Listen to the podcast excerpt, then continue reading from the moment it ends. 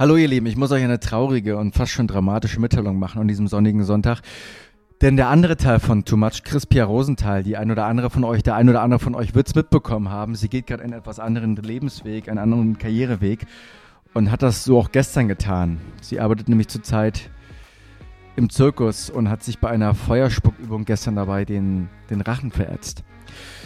Das hat dazu geführt, dass sie heute so klingt wie ja, Darth Vader mit ziemlich viel toxischer Männlichkeit. Die Ärzte sagen dazu Infektion der oberen Atemwege.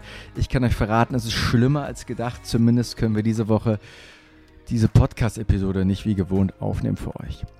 Was das bedeutet? Das bedeutet, dass wir auf jeden Fall nächste Woche wie der Phönix aus so einer äh, dreckigen Stadtasche wieder auferstehen werden.